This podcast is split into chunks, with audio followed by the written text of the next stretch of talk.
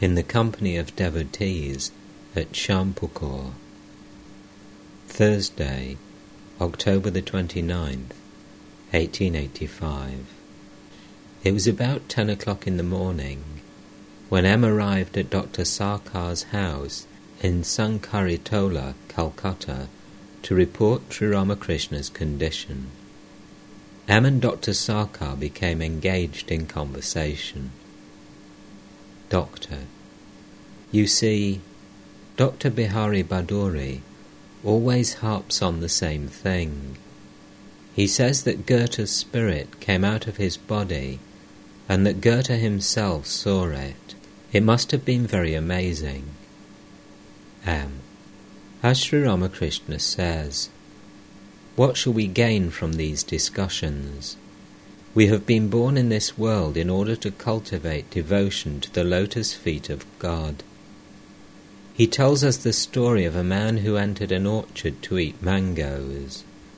But instead of eating the fruit, he took out pencil and paper and began to jot down the number of trees, branches, and leaves in the orchard.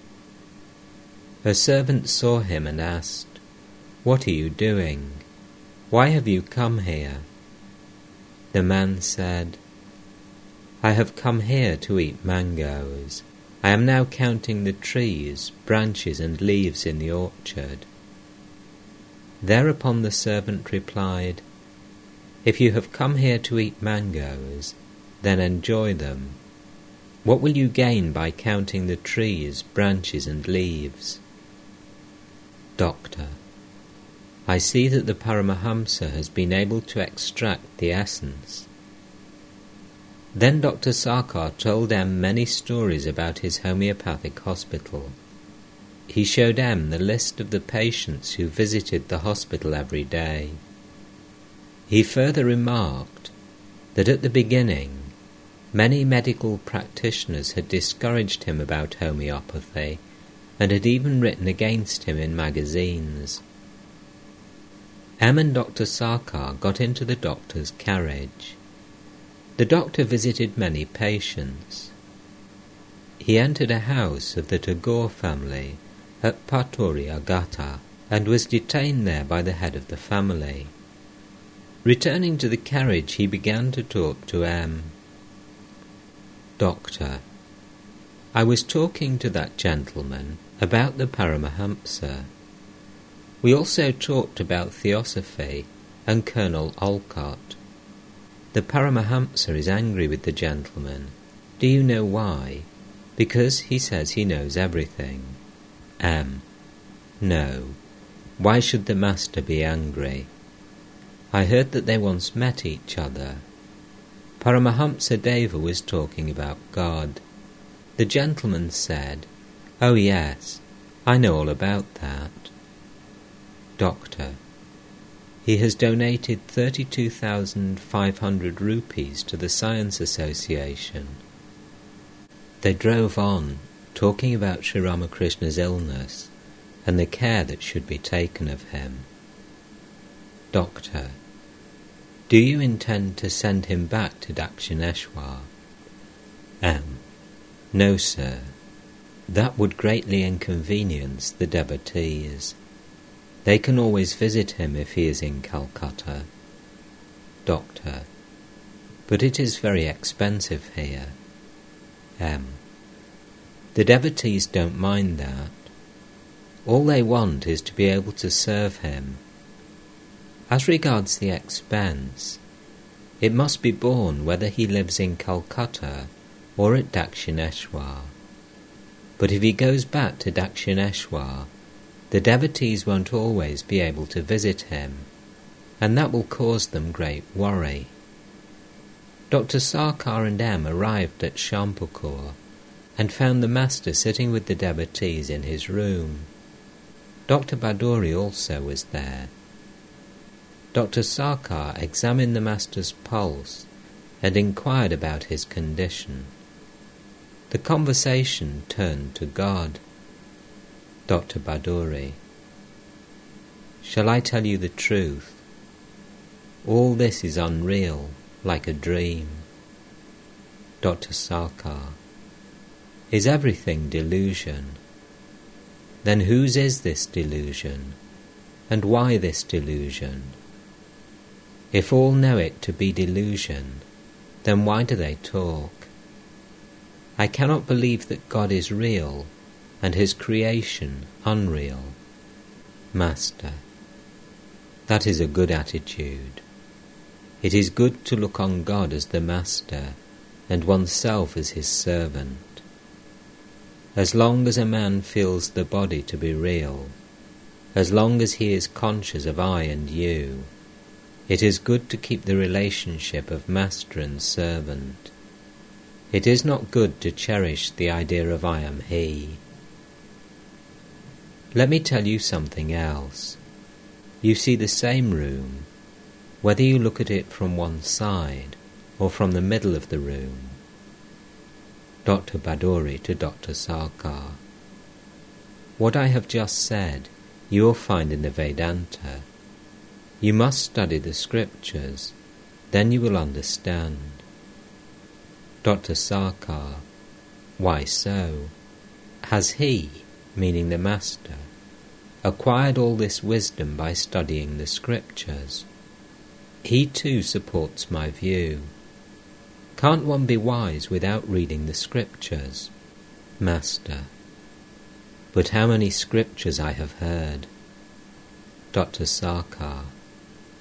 A man may mistake the meaning if he only hears. In your case, it is not mere hearing. Master to Dr. Sarkar. I understand that you spoke of me as insane. That is why they, pointing to M and the others, don't want to go to you. Dr. Sarkar, looking at M. Why should I call you, meaning the Master, insane? But I mentioned your egotism. Why do you allow people to take the dust of your feet? M. Otherwise they weep. Dr. Sarkar, that is their mistake. They should be told about it. M. Why should you object to their taking the dust of his feet? Doesn't God dwell in all beings? Dr. Sarkar. I don't object to that. Then you must take the dust of everyone's feet. M. But there is a greater manifestation of God in some men than in others. There is water everywhere, but you see more of it in a lake, a river, or an ocean. Will you show the same respect to a new Bachelor of Science as you do to Faraday? Dr. Sarkar. I agree with that, but why do you call him God? M. Why do we salute each other?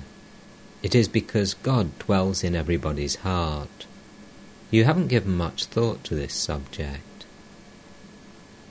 Master, to Dr. Sarkar, I have already told you that some people reveal more of God than others. Earth reflects the sun's rays in one way, a tree in another way, and a mirror in still another way. You see a better reflection in a mirror than in other objects. Don't you see that these devotees here are not on the same level with Prahlada and others of his kind? Prahlada's whole heart and soul were dedicated to God. Dr. Sarkar did not reply. All was silent. Master to Dr. Sarkar. You see, you have love for this, meaning himself. You told me that you loved me. Dr. Sarkar, you are a child of nature. That is why I tell you all this. It hurts me to see people salute you by touching your feet. I say to myself, they are spoiling such a good man. Keshab Sen too was spoiled that way by his devotees. Listen to me, Master. Listen to you. You're greedy, lustful, and egotistic. Dr. Bhaduri to Dr. Sarkar. That is to say, you have the traits of a jiva, an embodied being. These are his traits lust, egotism, greed for wealth, and a hankering after name and fame. All embodied beings have these traits. Dr. Sarkar to the Master If you talk that way, I shall only examine your throat and go away. Perhaps that is what you want. In that case, we shouldn't talk about anything else. But if you want discussion, then I shall say what I think to be right. All remained silent. After a while, the Master became engaged in conversation with Dr. Bhaduri. Master, let me tell you the truth. He, meaning Dr. Sarkar, is now following the path of negation. Therefore he discriminates, following the process of neti neti, and reasons in this way. God is not the living beings, He is not the universe, He is outside the creation. But later he will follow the path of affirmation and accept everything as the manifestation of God. By taking off one by one the sheaths of a banana tree, one obtains the pith. The sheaths are one thing, and the pith is another. The sheaths are not the pith, and the pith is not the sheaths. But in the end, one realizes that the pith cannot exist apart from the sheaths, and the sheaths cannot exist apart from the pith. They are part and parcel of one and the same banana tree. Likewise, it is God who has become the twenty four cosmic principles. It is He who has become man. To Dr. Sarkar, there are three kinds of devotees superior, mediocre, and inferior. The inferior devotee says, God is out there. According to him, God is different from his creation. The mediocre devotee says, God is the Antaryami, the inner guide. God dwells in everyone's heart. The mediocre devotee sees God in the heart. But the superior devotee sees that God alone has become everything. He alone has become the twenty-four cosmic principles. He finds that everything, above and below, is filled with God. Read the Gita, the Bhagavata, and the Vedanta, and you will understand all this. Isn't God in His creation? Dr. Sarkar. Not in any particular object. He is everywhere, and because He is everywhere, He cannot be sought after. The conversation turned to other things. Sri Ramakrishna was always experiencing ecstatic moods, which the doctor said might aggravate his illness. Dr. Sarkar said to him, You must suppress your emotion. My feelings too are greatly stirred up. I can dance much more than you. The younger Naren smiling. What would you do if your emotion increased a little more? Dr. Sarkar, my power of control would also increase. Master and M, you may say that now. M, can you tell us what you would do if you went into an ecstatic mood? The conversation turned to money. Master to Dr. Sarkar. I don't think about it at all. You know that very well, don't you? This is not a pretence. Dr. Sarkar. Even I have no desire for money, not to speak of yourself. My cash box lies open. Master. Jadu Malik too is absent minded. When he takes his meals, he sometimes becomes so absent minded that he doesn't know whether the food is good or bad. When someone says to him, Don't eat that, It doesn't taste good. Jadu says, Eh, is this food bad? Why, that's so. Was the Master hinting that there was an ocean of difference between absent mindedness due to the contemplation of God and absent mindedness due to preoccupation with worldly thoughts?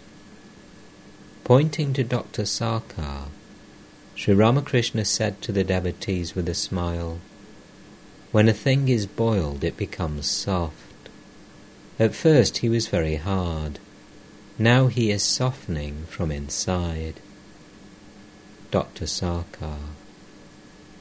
When a thing is boiled, it begins to soften from the outside. I am afraid that won't happen to me in this birth. All laugh. Dr. Sarkar was about to take his leave. He was talking to Sri Ramakrishna. Doctor, can't you forbid people to salute you by touching your feet? Master, can all comprehend the indivisible Satchidananda? Dr. Sarkar, but shouldn't you tell people what is right? Master, people have different tastes. Besides, all have not the same fitness for spiritual life. Dr. Sarkar, how is that? Master, don't you know what difference in taste is?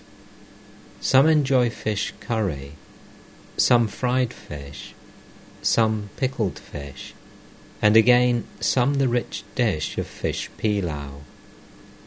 Then too there is a difference in fitness.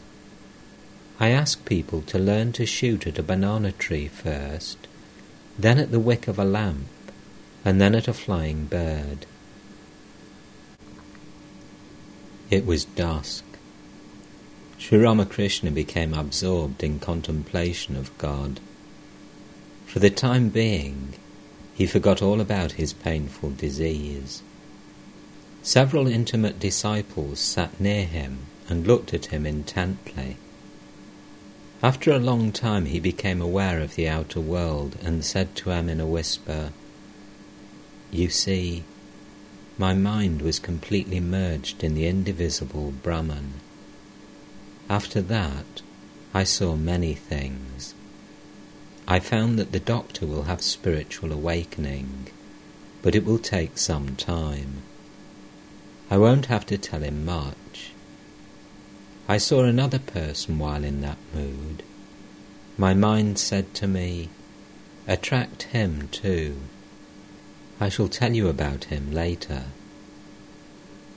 Shyam Dr. Dukari, and a few other devotees arrived. Sri Ramakrishna talked to them. Shyam, ah, what a fine thing you said to us the other day. Master smiling. What was that? Shyam. What remains with a man when he goes beyond jnana and ajnana, knowledge and ignorance? Master, smiling. It is vijnana, special knowledge of God. To know many things is ignorance. To know that God dwells in all beings is knowledge. And what is vijnana? It is to know God in a special manner, to converse with Him, and feel Him to be one's own relative. To know that there is fire in wood is knowledge, but to make a fire with that wood, cook food with that fire, and become healthy and strong from that food is vijnana. Shyam smiling, and about the thorn. Master smiling. Yes. When a thorn gets into the sole of your foot, you procure a second thorn. After taking out the first thorn with the help of the second, you throw both thorns away. Likewise, you should procure the thorn of knowledge in order to remove the thorn of ignorance. After destroying ignorance, you should discard both knowledge and ignorance. Then you attain Vijnana. Sri Ramakrishna was pleased with Shyam Basu He was quite an elderly person and wanted to devote his time to contemplation. This was his second visit to the Master. Master to Shyam Basu. Give up worldly talk altogether. Don't talk about anything whatever but God. If you see a worldly person coming near you, leave the place before he arrives. You have spent your whole life in the world. You have seen that it is all hollow. Isn't that so? God alone is substance, and all else is illusory. God alone is real, and all else has only a two days' existence. What is there in the world? The world is like a pickled hog plum. One craves for it, but what is there in a hog plum? Only skin and pit. And if you eat it, you will have colic. Shyam, yes, sir, everything you have said is true. Master, for many years you have devoted yourself to various worldly things. You will not be able to think of God and meditate on Him in this confusion of the world. A little solitude is necessary for you. Otherwise, your mind will not be steady. Therefore, you must fix a place for meditation, at least half a mile away from your house.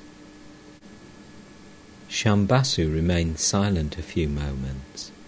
He appeared absorbed in thought. Master, smiling. Besides, all your teeth are gone. Why should you bother so much about the Durga Puja? All laugh. A man used to celebrate the worship of Durga with the sacrifice of goats and other ceremonies. He continued the worship many years and then stopped it. A friend asked him, Why don't you perform the Durga Puja any more? Brother, replied the man, my teeth are all gone. I have lost my power to chew goat meat. Shyam, ah, how sweet those words are. Master smiling. This world is a mixture of sand and sugar. Like the ant, one should discard the sand and eat the sugar. He who can eat the sugar is clever indeed. Build a quiet place for thinking of God, a place for your meditation. Have it ready, I shall visit it. Shyam, Sir, is there such a thing as reincarnation? Shall we be born again? Master, ask God about it. Pray to him sincerely. He will tell you everything. Speak to Jadu Malik, and he himself will tell you how many houses he has and how many government bonds. It is not right to try to know these things at the beginning. First of all, realize God, then He Himself will let you know whatever you desire. Shyam, Sir, how much wrong, how many sinful things a man does in this world. Can he ever realize God? Master, if a man practices spiritual discipline before his death, and if he gives up his body praying to God and meditating on Him, when will sin touch him? It is no doubt the elephant's nature to smear his body with dust and mud even after his bath.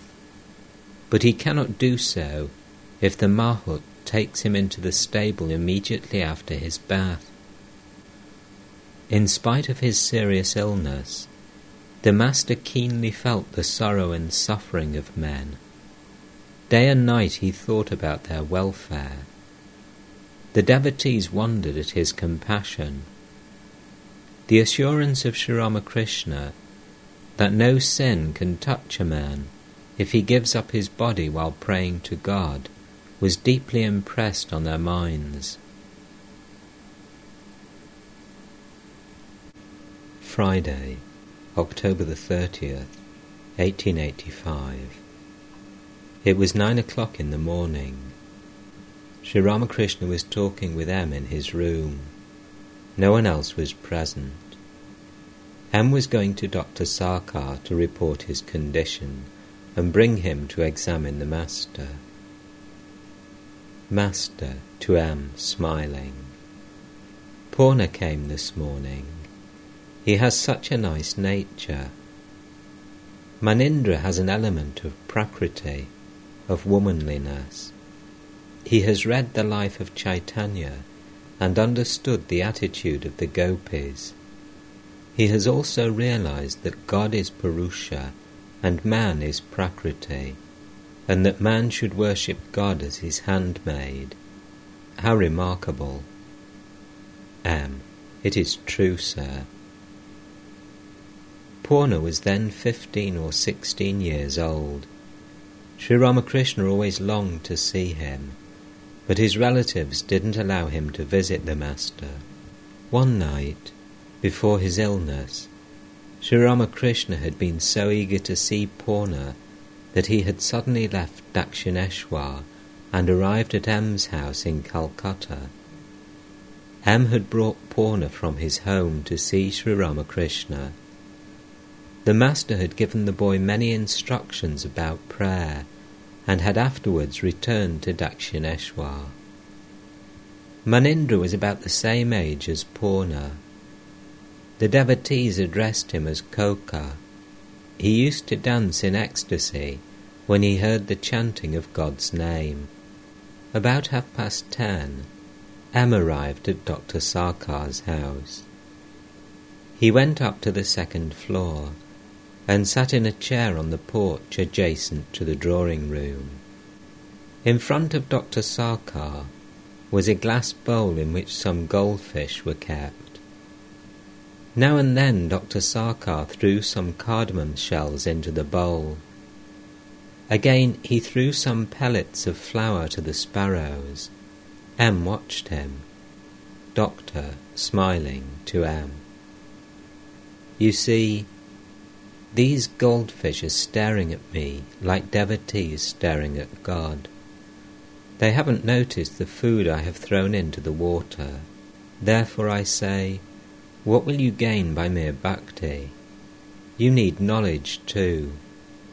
M smiles. Look there at the sparrows.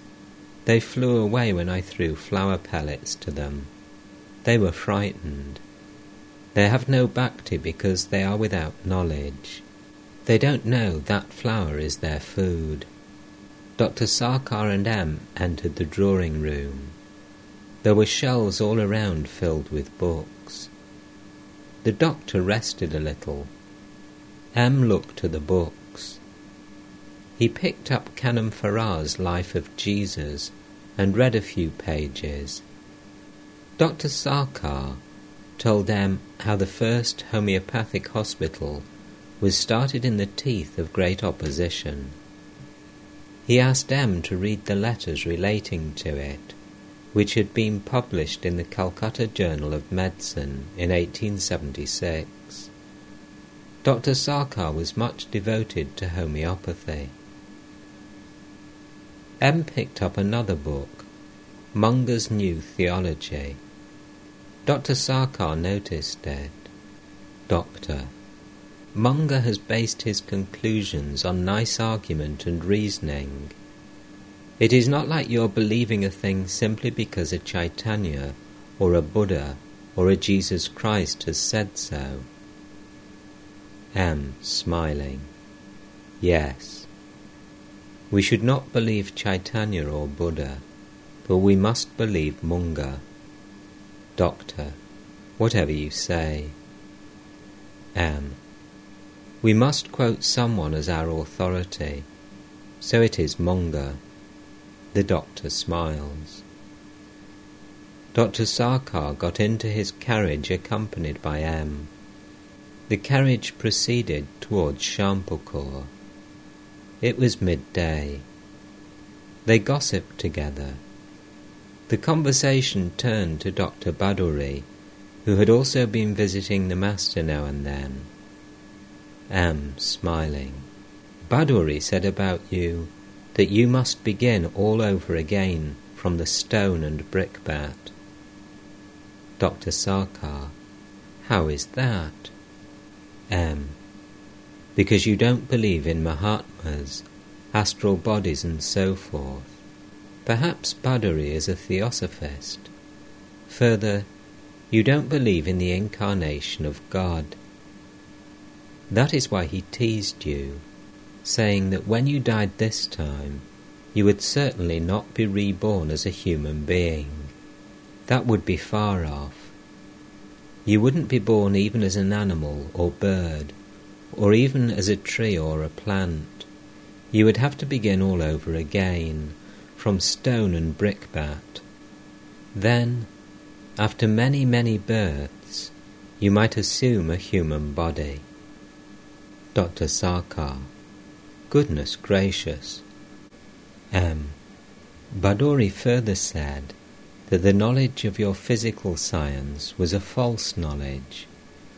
Such knowledge is momentary. He gave an analogy. Suppose there are two wells the one gets its water from an underground spring.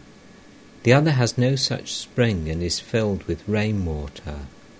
But the water of the second well does not last a long time. The knowledge of your science is like the rainwater. It dries up. Dr. Sarkar with a smile. I see. The carriage arrived at Cornwallis Street. Dr. Sarkar picked up Dr. Pratap Majumdar. Pratap had visited Sri Ramakrishna the previous day. They soon arrived at Shyampukur.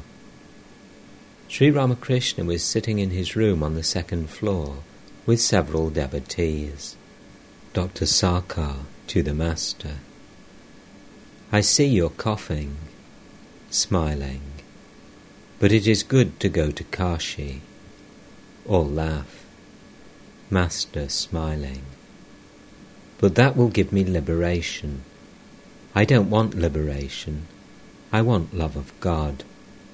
All laugh. Pratap was Dr. Bhaduri's son-in-law. Sri Ramakrishna was speaking to Pratap in praise of his father-in-law. Master to Pratap. Ah, what a grand person he has become. He contemplates God and observes purity in his conduct. Further, he accepts both aspects of God, personal and impersonal. M was very eager to mention Dr. Bhaduri's remarks about Dr. Sarkar's being born again as a stone or brickbat. He asked the younger Naren very softly whether he remembered those remarks of Dr. Bhaduri. Sri Ramakrishna overheard this. Master, to Dr. Sarkar, do you know what Dr. Bhaduri said about you? He said that because you didn't believe these things, in the next cycle you would have to begin your earthly life from a stone or brickbat. All laugh. Dr. Sarkar smiling.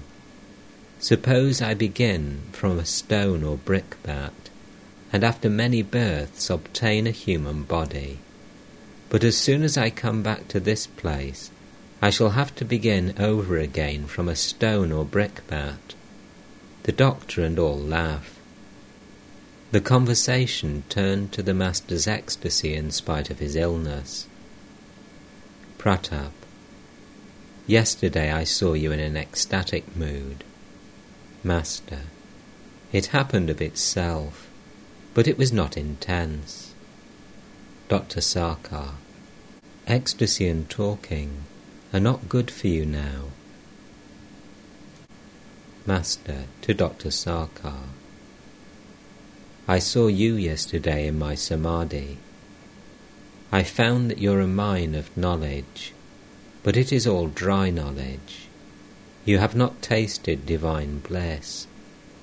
To Pratap, referring to Dr. Sarkar, If he ever tastes divine bliss, he will see everything, above and below, filled with it. Then he will not say that whatever he says is right, and what others say is wrong. Then he will not utter sharp, strong, pointed words. The devotees remained silent.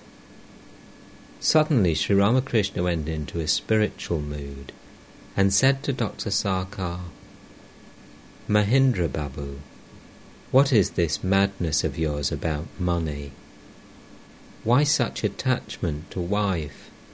Why such longing for name and fame? Give up all these now, and direct your mind to God with whole soul devotion. Enjoy the bliss of God. Dr. Sarkar sat without uttering a word. The devotees also remained silent.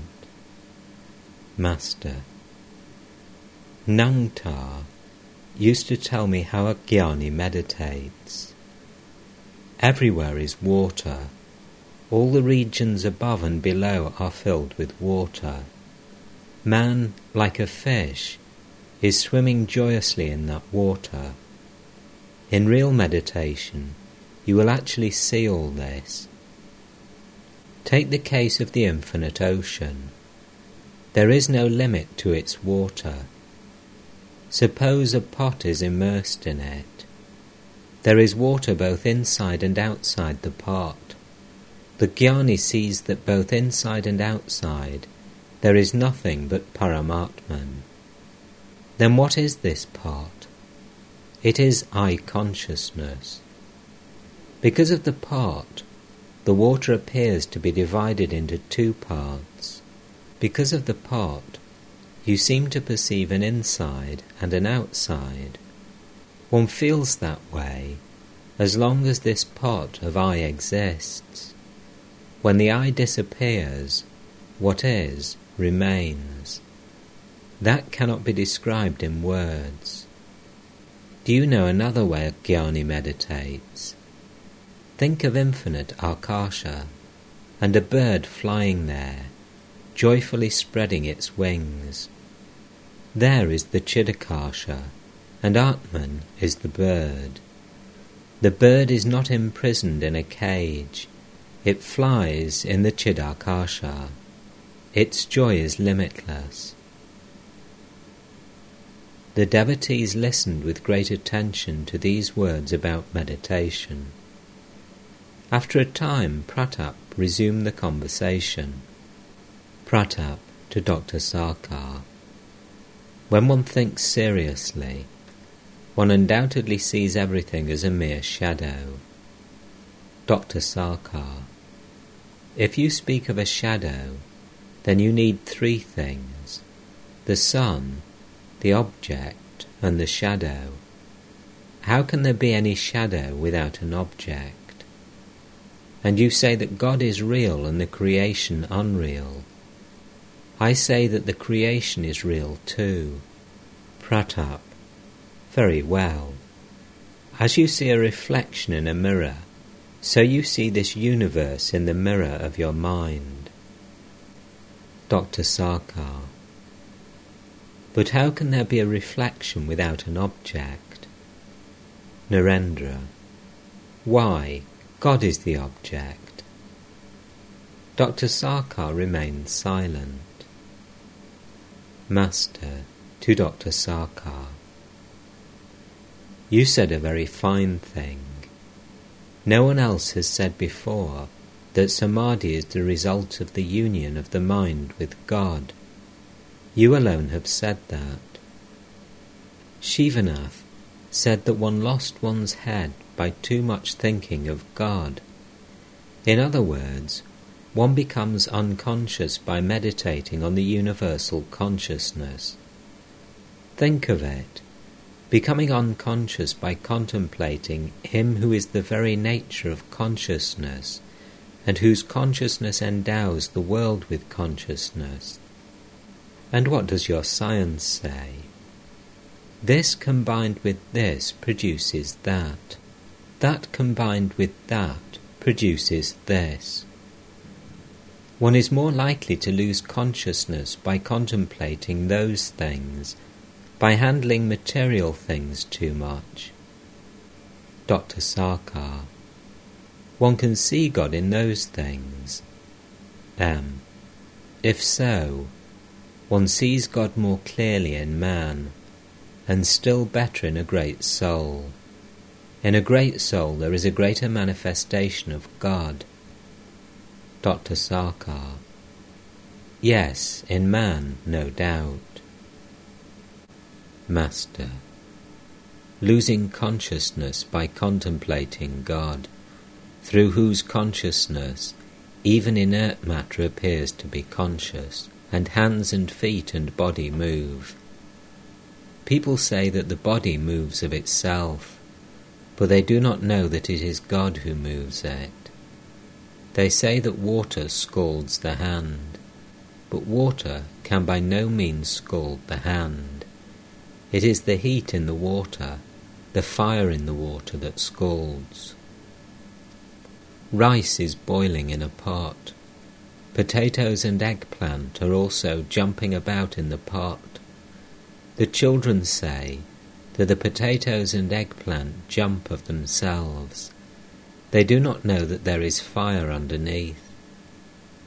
Man says that the sense organs do their work of themselves, but he does not know that inside dwells he whose very nature is consciousness. Dr. Sarkar stood up. He was about to take his leave. Sri Ramakrishna also stood up. Dr. Sarkar. People call on God when they are faced with a crisis. Is it for the mere fun of it that they say, O Lord, Thou, Thou? You speak of God because of that trouble in your throat. You have now fallen into the clutches of the cotton carder. You had better speak to the carder I am just quoting your own words. Master, there is nothing for me to say. Dr. Sarkar, why not? We lie in the lap of God. We feel free with Him. To whom should we speak about our illness if not to Him? Master, right you are. Once in a while I try to speak to Him about it but I do not succeed. Dr. Sarkar, why should you even speak to him? Does he not know of it? Master, smiling, a Mussulman, while saying his prayers, shouted, O Allah, O Allah. Another person said to him, You're calling on Allah, that's all right, but why are you shouting like that? Don't you know that he hears the sound of the anklets on the feet of an ant? When the mind is united with God, one sees him very near, in one's own heart. But you must remember one thing. The more you realize this unity, the farther your mind is withdrawn from worldly things. There is the story of Vilvamangal in the Bhaktamala he used to visit a prostitute. One night he was very late in going to her house. He had been detained at home by the Shraddha ceremony of his father and mother.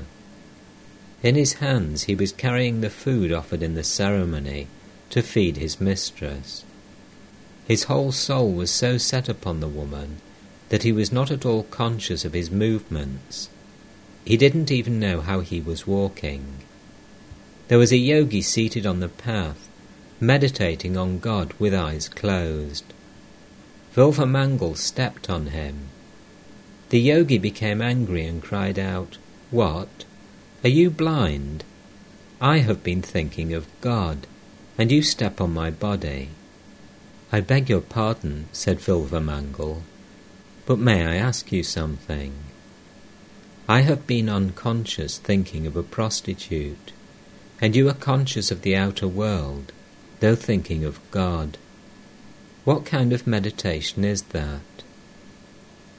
In the end, Vilvamangal renounced the world and went away in order to worship God.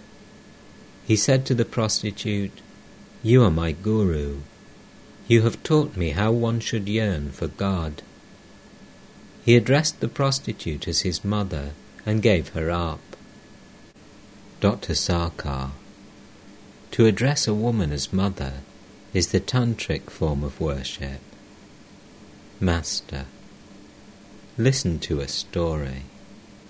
There was a king who used daily to hear the Bhagavata read by a pundit. Every day, after explaining the sacred book, the pundit would say to the king, O king, have you understood what I have said? And every day the king would reply, You had better understand it first yourself. The pundit would return home and think, Why does the king talk to me that way day after day? I explain the texts to him so clearly, and he says to me, You had better understand it first yourself. What does he mean? The pundit used to practice spiritual discipline. A few days later, he came to realize that God alone is real, and everything else house, family, wealth, friends, name and fame illusory. Convinced of the unreality of the world, he renounced it. As he left home, he asked a man to take this message to the king O king, I now understand. Here is another story. A man needed a scholar of the Bhagavata to expound the sacred text to him every day, but it was very difficult to procure such a scholar. After he had searched a great deal, another man came to him and said, Sir, I have found an excellent scholar of the Bhagavata. Very well, said the man. Bring him here. The other man replied, But there is a little hitch. The scholar has a few ploughs and bullocks. He is busy with them all day. He must look after the cultivation of his land. He hasn't a moment's leisure. Thereupon the man who required the scholar said, I don't want a Bhagavata scholar who is burdened with ploughs and bullocks. I want a man who has leisure and can tell me about God. To Dr. Sarkar, do you understand? Dr. Sarkar remained silent. Master, shall I tell you the truth? What will you gain by mere scholarship? The pundits hear many things and know many things. The Vedas, the Puranas, the Tantras, but of what avail is mere scholarship? Discrimination and renunciation are necessary. If a man has discrimination and renunciation, then one can listen to him. But of what use are the words of a man who looks on the world as the essential thing? What is the lesson of the Gita? It is what you get by repeating the word ten times.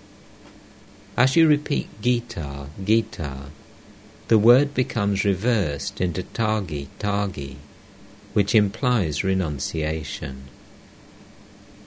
He alone has understood the secret of the Gita, who has renounced his attachment to woman and gold, and has directed his entire love to God.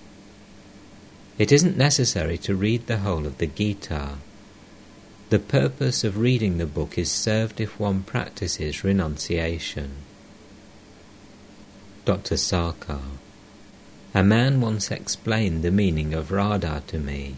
He said to me, Do you know the meaning of Radha? Reverse the word and it becomes Dara. That's the meaning.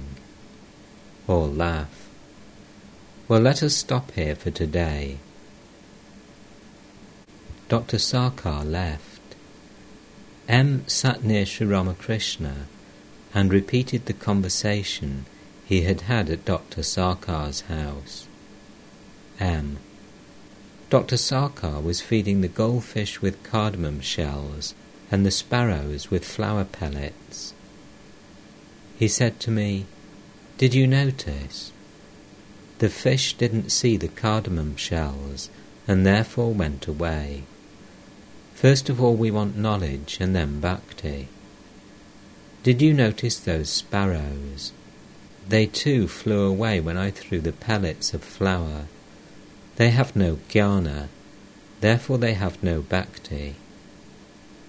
Master smiling. That knowledge means knowledge of the physical world, the knowledge of science. M. He said further, Must I believe a thing simply because a Chaitanya or a Buddha or a Christ has said it? That would not be proper. A grandson has been born to him. He praised his daughter in law highly. He said, I don't notice her at all in the house. She is so quiet and bashful. Master, he has been thinking of this place, meaning himself. His faith is growing. Is it possible to get rid of egotism altogether? Such scholarship, such fame, and he has so much money. But he doesn't show disrespect for what I say. It was about five o'clock in the afternoon. The devotees were sitting quietly in the room. Many outsiders also were present. All sat in silence. M was seated very near Sri Ramakrishna. Now and then they exchanged a word or two in a low voice. The master wanted to put on his coat. M helped him. Master to M.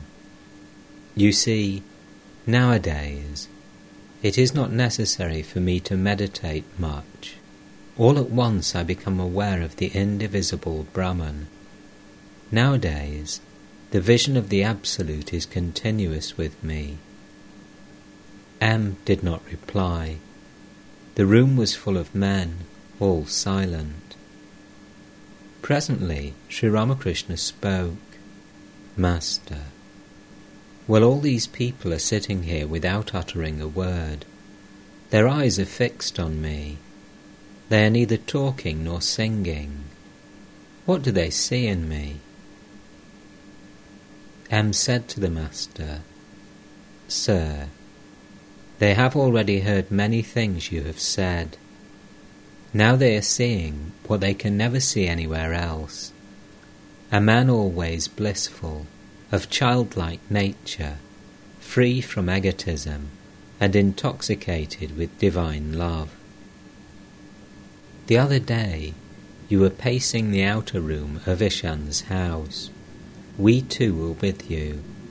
A man came to me and said that he had never before seen such a happy person as you. M became silent. The room was still. A few minutes later, Sri Ramakrishna spoke to M in a whisper. Master, well, how is the doctor coming along? Does he now receive well the ideas of this place? M. How can an effective seed fail to sprout? It must germinate somehow or other. I feel like laughing when I remember what you said the other day. Master, what was that? M. You said that Jadu Malik was so absent minded that while taking his meals, he didn't know whether a particular dish was seasoned with salt or not.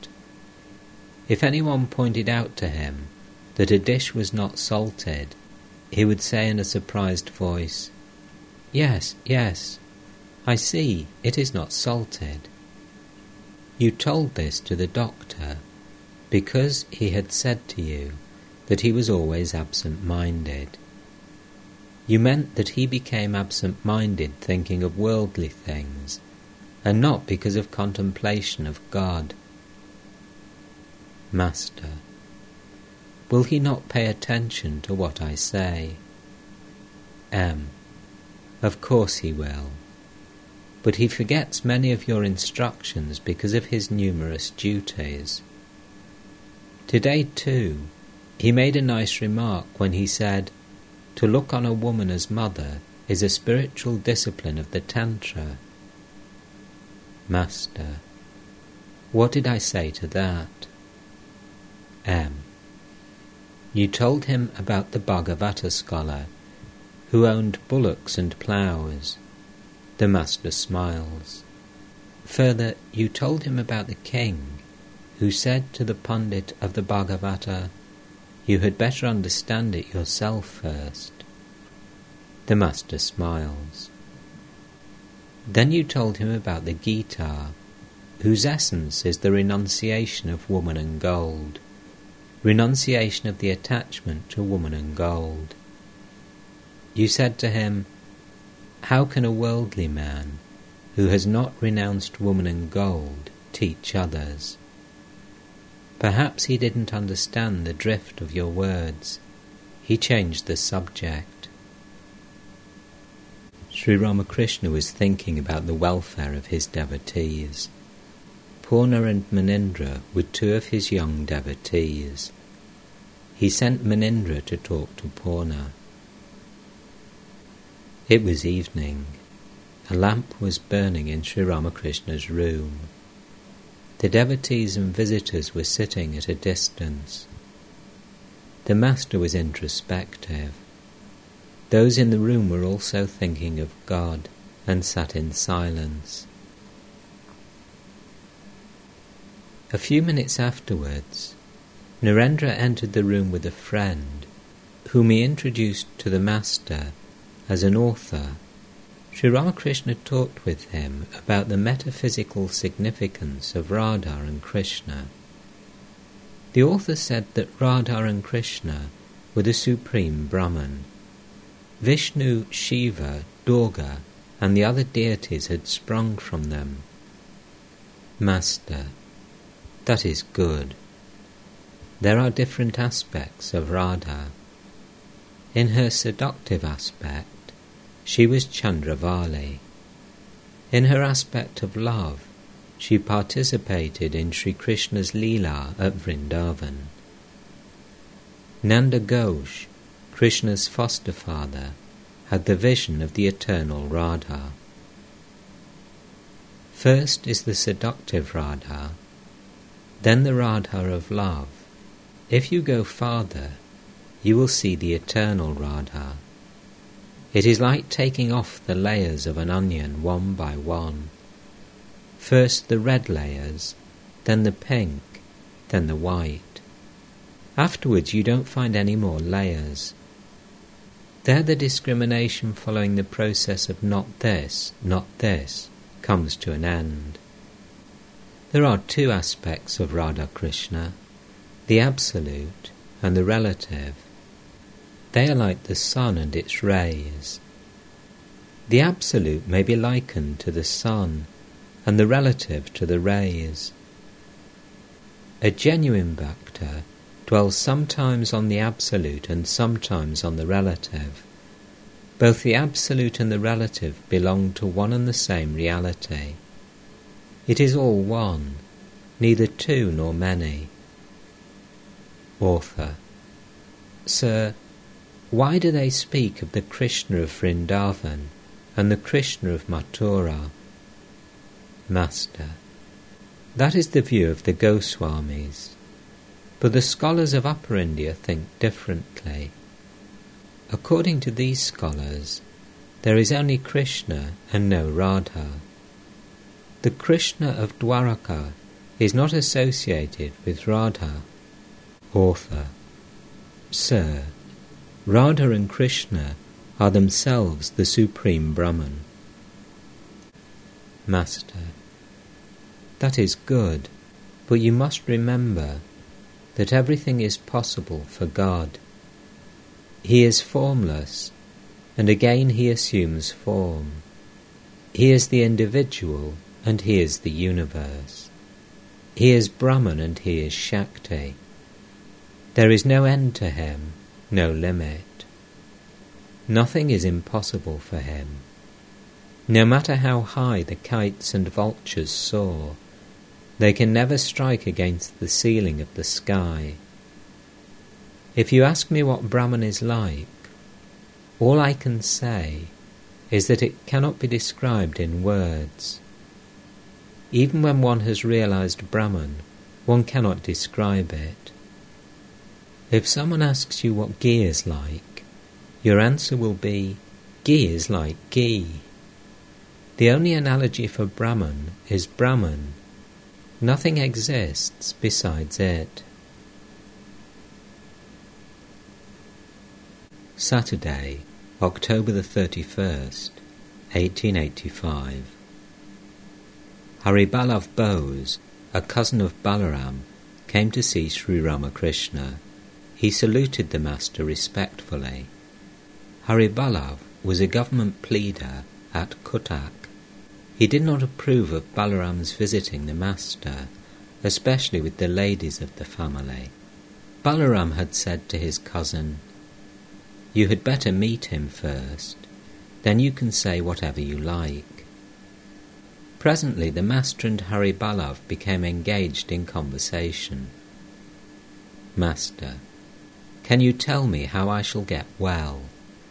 Do you think this is a serious illness? Hariballabh, Sir, the doctors can tell you better than I about that. Master, when the women take the dust of my feet, I say to myself that they are saluting God who dwells inside me. I look at it that way. Hariballabh, you are a holy man. All should take the dust of your feet. What harm is there in that? Master, you may speak that way about sages like Dhruva, Prahlada, Narada, or Kapila, but who am I? Please come again. Hariballabh, I shall certainly come, because you attract me. You don't have to urge me. Hari Hariballabh was about to depart. He saluted Sri Ramakrishna and was going to take the dust of the Master's feet when Sri Ramakrishna moved his feet away. But Hari Hariballabh persisted. He took the dust of Sri Ramakrishna's feet against the latter's wish. When he stood up, the Master stood up too to show him courtesy. The Master said to him, Balaram feels unhappy because I don't go to his house. I thought of visiting you all there one day, but then I was afraid you might say to Balaram, Who asked him to come here? Hariballabh, who has been telling you things? Please don't let such a thought enter your mind.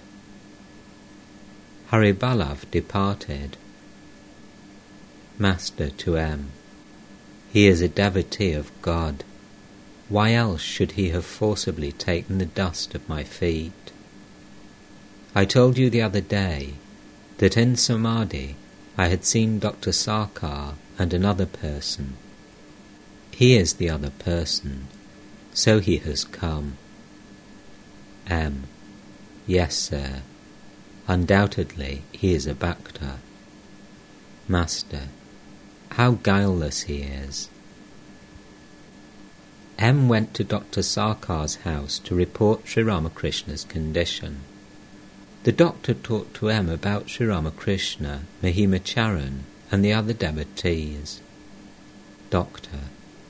Mahima Charan didn't bring the book he promised to show me. He said he had forgotten all about it. It is quite possible. I am forgetful too. M. He has read a great deal. Doctor, then why is he in such a plight? Referring to the Master, the doctor said, What will a man accomplish with mere bhakti? He needs jnana too. M. Why, the Master says that bhakti comes after jnana, but his conception of jnana and bhakti is quite different from yours.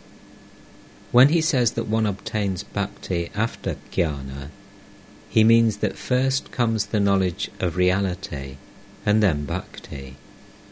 First the knowledge of Brahman and then bhakti. First the knowledge of God and then love for Him.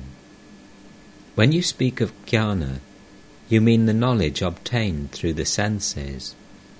The jnana Sri Ramakrishna speaks of cannot be verified by our standards. The knowledge of reality cannot be tested by the knowledge obtained through the senses. But your jnana, the knowledge through the senses, can be verified. The doctor remained silent. Then he referred to the subject of divine incarnation. Doctor, what is this idea of divine incarnation? What is this taking the dust of a man's feet? M. Why, you say that during your experiments in the laboratory you go into ecstasy when you think of God's creation. Further, you feel the same emotion when you think of man. If that is so, why shouldn't we bow our heads before God? God dwells in the heart of man. According to Hinduism, God dwells in all beings. You have not studied this subject much. Since God dwells in all beings, what is wrong in saluting a man? Sri Ramakrishna says that there is a greater manifestation of God in certain things than in others. As the sun is reflected better by water and by a mirror, than by other objects. Water exists everywhere, but it is most apparent in a river or lake. We bow down to God and not to man. God is God, not man is God. God cannot be known through reasoning. All depends on faith. Of course, I'm repeating to you what Sri Ramakrishna says. Dr. Sarkar presented M with one of his books, The Physiological Basis of Psychology. He wrote on the first page, as a token of brotherly regards. It was about eleven o'clock in the morning. Sri Ramakrishna was sitting in his room with the devotees. He was talking to a Christian devotee named Misra. Misra was born of a Christian family in northwestern India and belonged to the Quaker sect. He was 35 years old. Though clad in European dress, he wore the ochre cloth of a sannyasi under his foreign clothes. Two of his brothers had died on the day fixed for the marriage of one of them, and on that very day Misra had renounced the world. Misra, it is Rama alone who dwells in all beings. Sri Ramakrishna said to the younger Naren, within Misra's hearing, Rama is one, but he has a thousand names.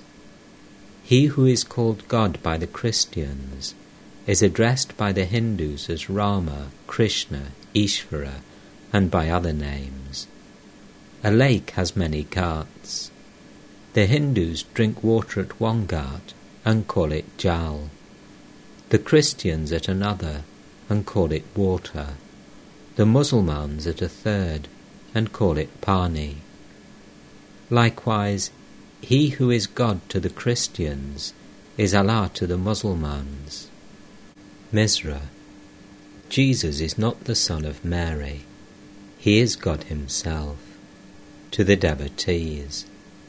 Now he, pointing to Sri Ramakrishna, is as you see him. Again, he is God himself. You are not able to recognize him.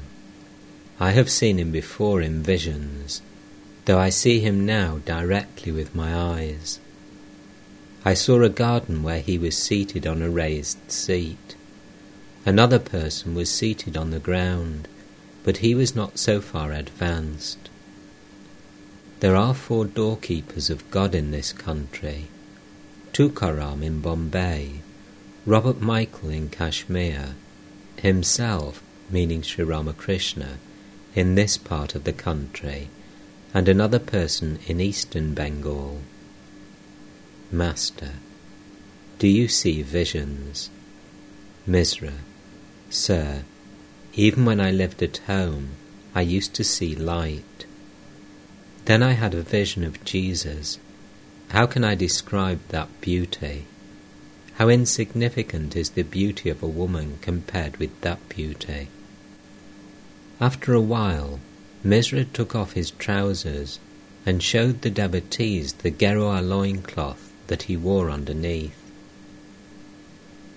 Presently, Sri Ramakrishna went out on the porch. Returning to the room, he said to the devotees, I saw him, meaning Misra, standing in a heroic posture. As he uttered these words, he went into samadhi. He stood facing the west. Regaining partial consciousness, he fixed his gaze on Misra and began to laugh. Still in an ecstatic mood, he shook hands with him and laughed again. Taking him by the hands, he said, You will get what you are seeking. Misra with folded hands. Since that day, I have surrendered to you my mind, soul, and body. Sri Ramakrishna was laughing, still in an ecstatic mood. The Master resumed his seat. Misra was describing his worldly life to the devotees. He told them how his two brothers were killed when the canopy came down at the time of the marriage. Sri Ramakrishna asked the devotees to take care of Misra. Dr. Sarkar arrived. At the sight of him, Sri Ramakrishna went into samadhi. When his ecstasy abated a little, he said, First the bliss of divine inebriation, and then the bliss of Satchidananda, the cause of the cause. Doctor, yes. Master, I am not unconscious. The doctor realized that the Master was inebriated with divine bliss.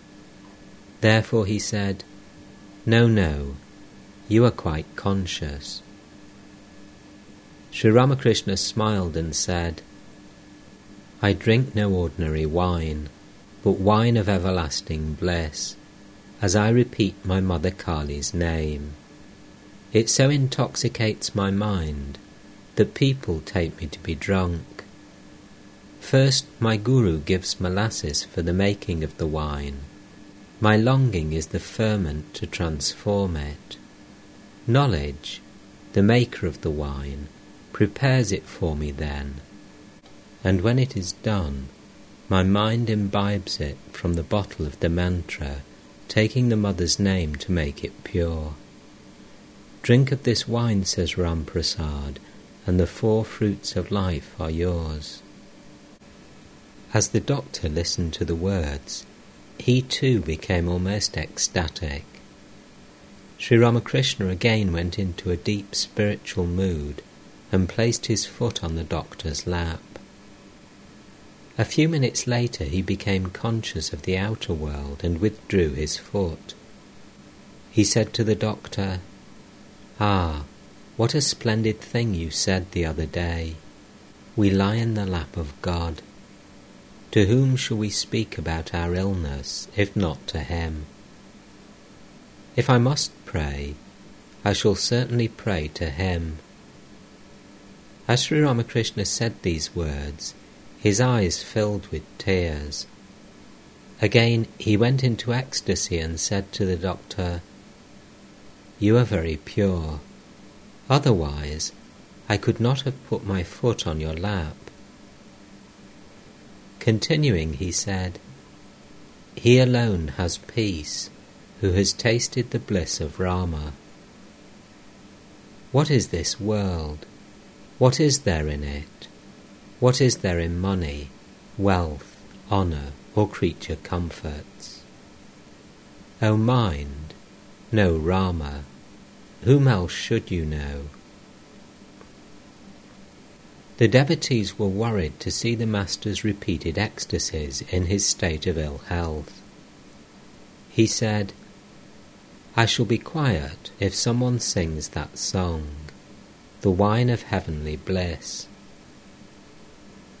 Narendra was sent for from another room.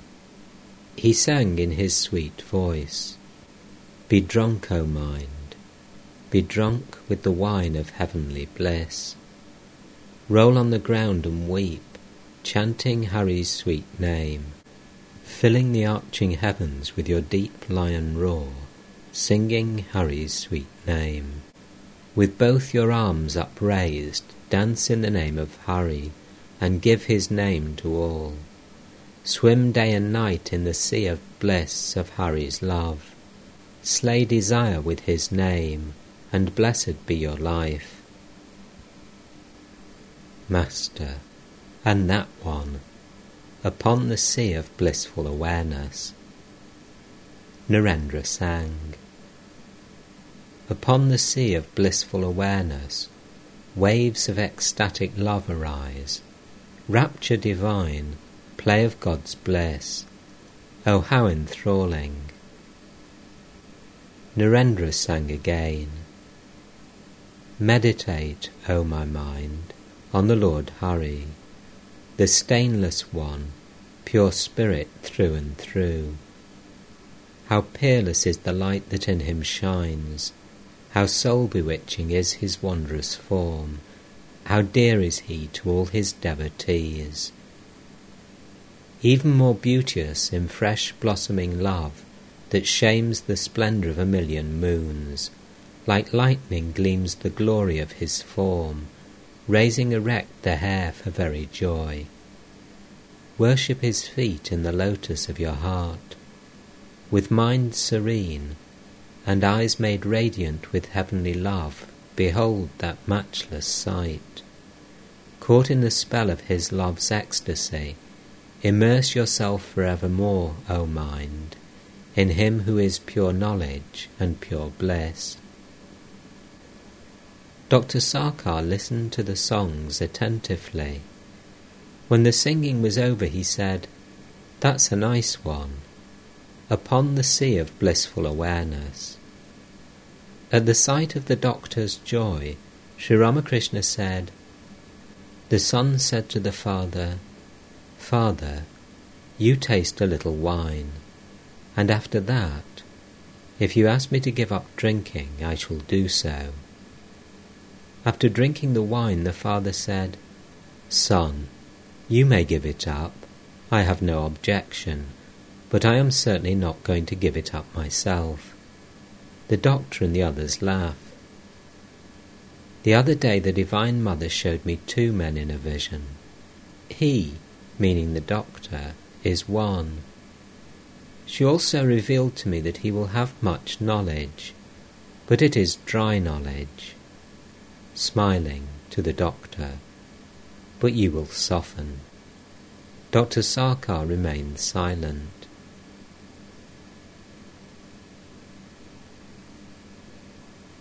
Friday, November the 6th, 1885. It was the day of the Kali Puja, the worship of the Divine Mother, Sri Ramakrishna's chosen ideal. At about nine o'clock in the morning, the Master, clad in a new cloth, stood in the south room on the second floor of his temporary residence at Shyampukur. He had asked M to offer worship to Siddheshwari at Thanthania in the central part of Calcutta with flowers, green coconut, sugar, and other sweets. After bathing in the Ganges, M had offered the worship and come barefoot to Shyampukur. He had brought the prasad with him. Sri Ramakrishna took off his shoes and with great reverence ate a little of the prasad and placed a little on his head. At the master's request, M had purchased two books of songs by Ramprasad and Kamalakanta for Dr. Sarkar. M. Here are the books of songs by Ramprasad and Kamalakanta. Master, force songs like these on the doctor. How are you trying, O oh my mind, to know the nature of God? Who is there that can understand what Mother Kali is? O mind, you do not know how to farm. Fallow lies the field of your life. Come, let us go for a walk, O mind, to Kali, the wish-fulfilling tree. M. Yes, sir. Sri Ramakrishna was pacing the room with M. He had put on his slippers. In spite of his painful illness, his face beamed with joy. Master, and this song is also very good. This world is a framework of illusion. M. Yes, sir. Suddenly, Sri Ramakrishna gave a start. He put aside his slippers and stood still. He was in deep samadhi. It was the day of the Divine Mother's worship. Was that why he frequently went into samadhi? After a long while he sighed and restrained his emotions as if with great difficulty. It was about ten o'clock. Sri Ramakrishna was seated on his bed, leaning against the pillow. The devotees sat around him. Ram, Rakhal, Niranjan, Kalipada, M, and many others were present. Sri Ramakrishna was talking about his nephew Hriday. Master, Hriday is even now clamouring for land. He said to me one day while he was living with me at Dakshineshwar, Give me a shawl, or I will sue you. The Divine Mother removed him from Dakshineshwar. He pestered the visitors for money. If he had stayed with me, all these people could not have come. That is why the mother removed him. R also began to act that way. He became querulous. When he was asked to accompany me in a carriage, he would hold back. He would be annoyed if the other youngsters came to me. If I went to Calcutta to see them, he would say, Why should you bother about them? will they renounce the world? If I wanted to offer refreshments to the other young boys, I would be afraid of R and say to him, Take some yourself, and then give it to them. I came to know that he would not stay with me. Thereupon I said to the Divine Mother, Mother, don't remove him altogether like Hriday. Then I came to know that he was going to Vrindavan. If R had stayed with me at that time, all these youngsters couldn't have mixed with me. He left for Vrindavan, and these young boys began to visit me frequently. M. Humbly, Sir, that wasn't really in my mind. Ram to R. Do you think you understand your mind as well as he understands it? R remains silent. Master to R. Why should you feel that way? I love you more than a father loves his son. Now please keep quiet. You no longer have that attitude. After a time, the devotees went to another room. Sri Ramakrishna sent for R and said to him, Did you mind what I said? Ah, no, sir. Sri Ramakrishna said to M, It is the day of the Kali Puja. It is good to make some arrangements for the worship. Please speak to the devotees about it. M went to the drawing room and told the devotees what the Master had said. Kalipada and the others busied themselves with the arrangements. About two o'clock in the afternoon, Dr. Sarkar arrived, accompanied by Professor Nilmani. The doctor listened to the report of the illness and prescribed medicine. Sri Ramakrishna said to him, These two books have been purchased for you. M handed him the books. the doctor wanted to hear some songs. At the master's bidding, M and another devotee sang, How are you trying, O my mind, to know the nature of God? You are groping like a madman locked in a dark room. Then they sang, Who is there that can understand what Mother Kali is? Even the six darshanas are powerless to reveal her.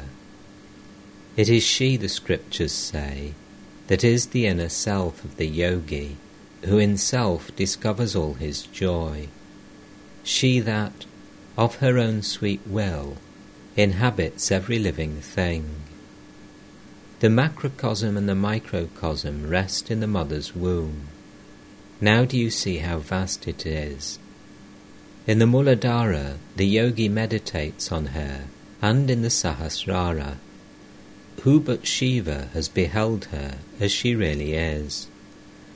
Within the lotus wilderness she sports beside her mate the swan. When man aspires to understand her, Ram Prasad must smile. To think of knowing her, he says, is quite as laughable as to imagine one can swim across the boundless sea. But while my mind has understood, alas, my heart has not. Though but a dwarf, it still would strive to make a captive of the moon. Again they sang. O mind, you do not know how to farm. Fallow lies the field of your life. If you had only worked it well, how rich a harvest you might reap. Then, come, let us go for a walk, O mind, to Kali the wish-fulfilling tree, and there beneath it gather the four fruits of life.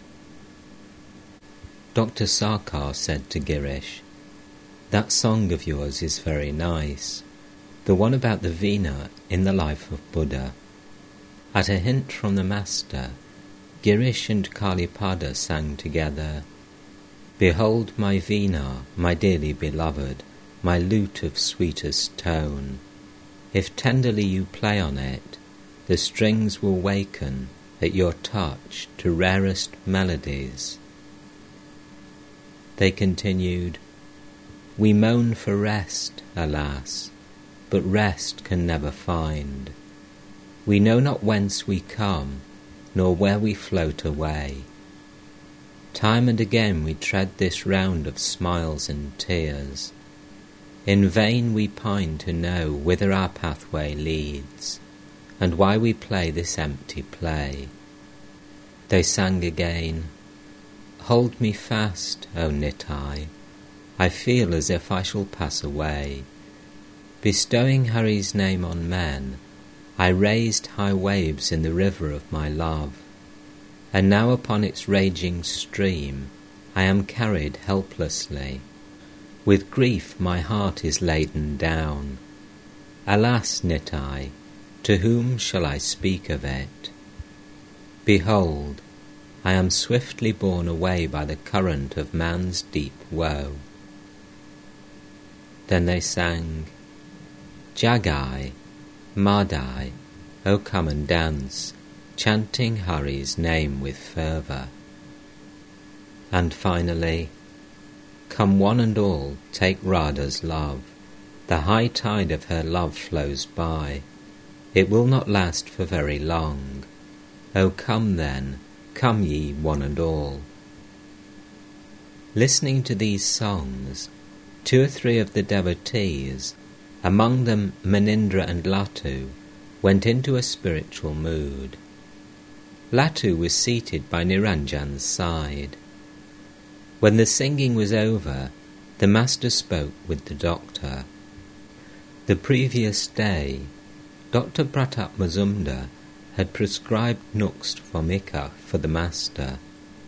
Dr. Sarkar was annoyed to hear of it.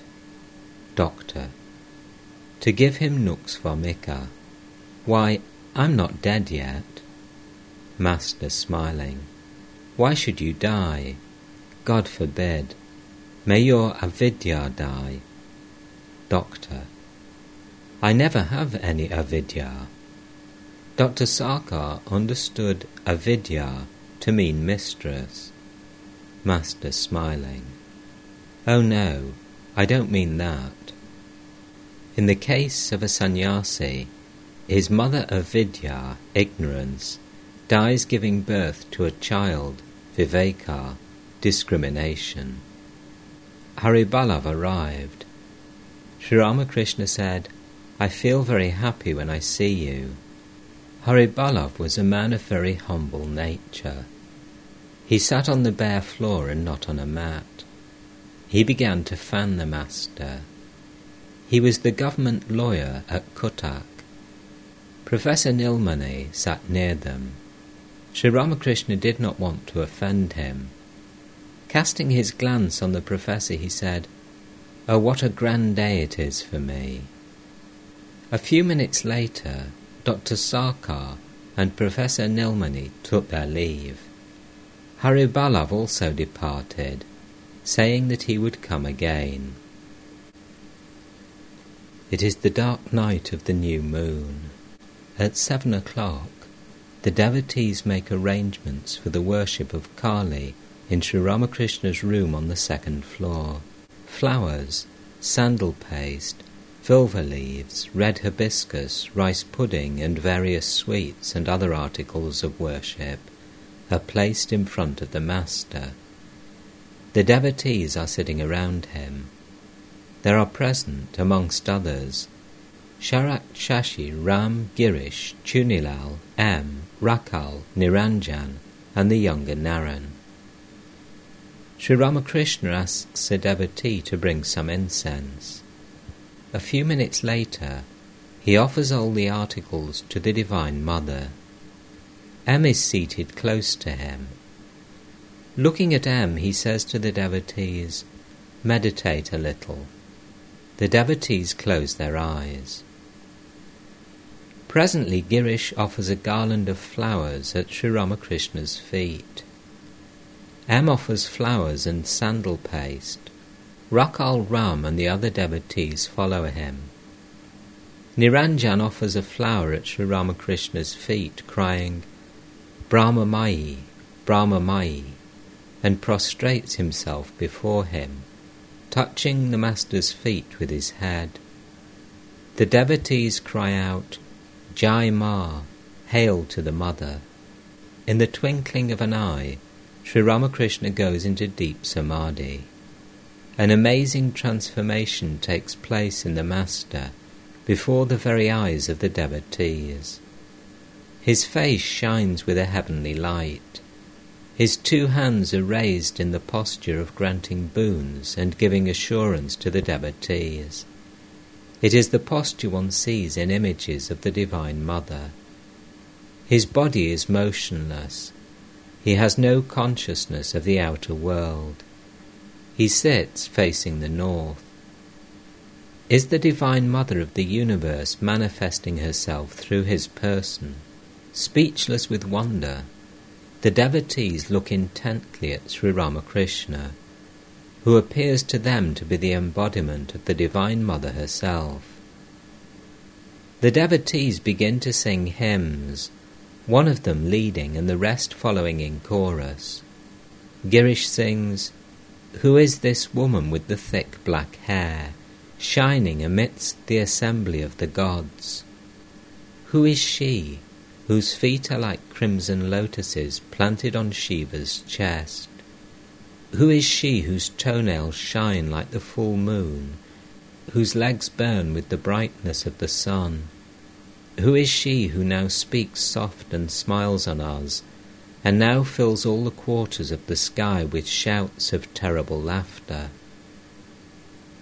Again, O Mother, Saviour of the helpless, Thou the slayer of sin, in Thee do the three gunas dwell, Sattva, Rajas, and Tamas. Thou dost create the world, Thou dost sustain it and destroy it, binding Thyself with attributes thou yet transcendest them, for thou, O Mother, art the all. Bihari sings, O Shyama, thou who dost sit upon a corpse, I beg thee, hear my heart's most fervent prayer. As my last breath forsakes this mortal flesh, reveal thyself within my heart.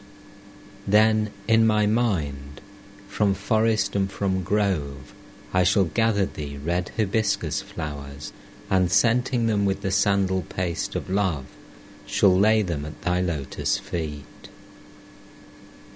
M sings with the other devotees. O Mother, all is done after thine own sweet will.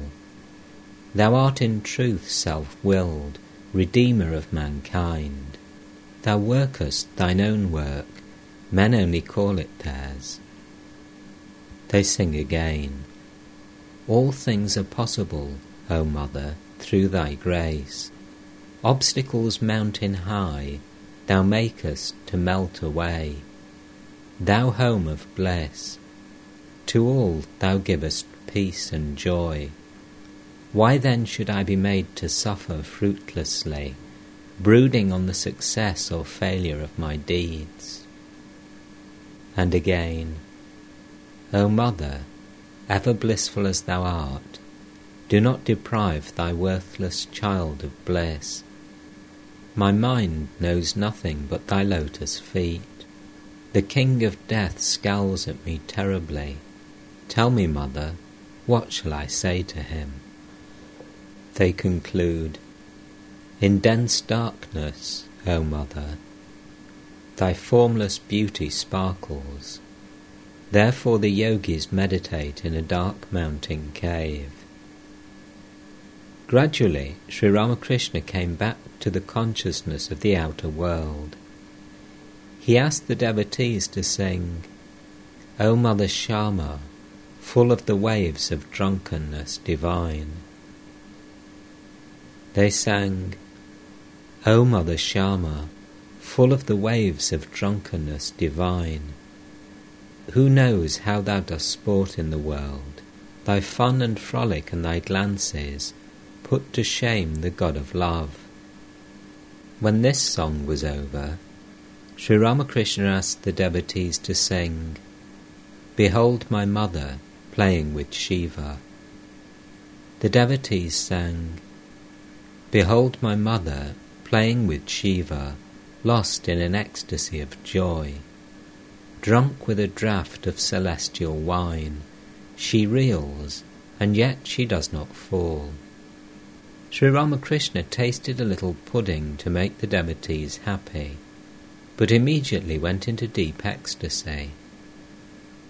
A few minutes later, the devotees prostrated themselves before the Master and went into the drawing room. There they enjoyed the prasad. It was nine o'clock in the evening. Sri Ramakrishna sent word to the devotees, asking them to go to Surendra's house to participate in the worship of Kali. They arrived at Surendra's house on Simla Street and were received very cordially. Surendra conducted them to the drawing room on the second floor. The house was filled with a festive atmosphere, and a veritable mart of joy was created with the songs and music of the devotees. It was very late at night when they returned to their homes after enjoying the sumptuous feast given by Surendra, the Master's beloved disciple.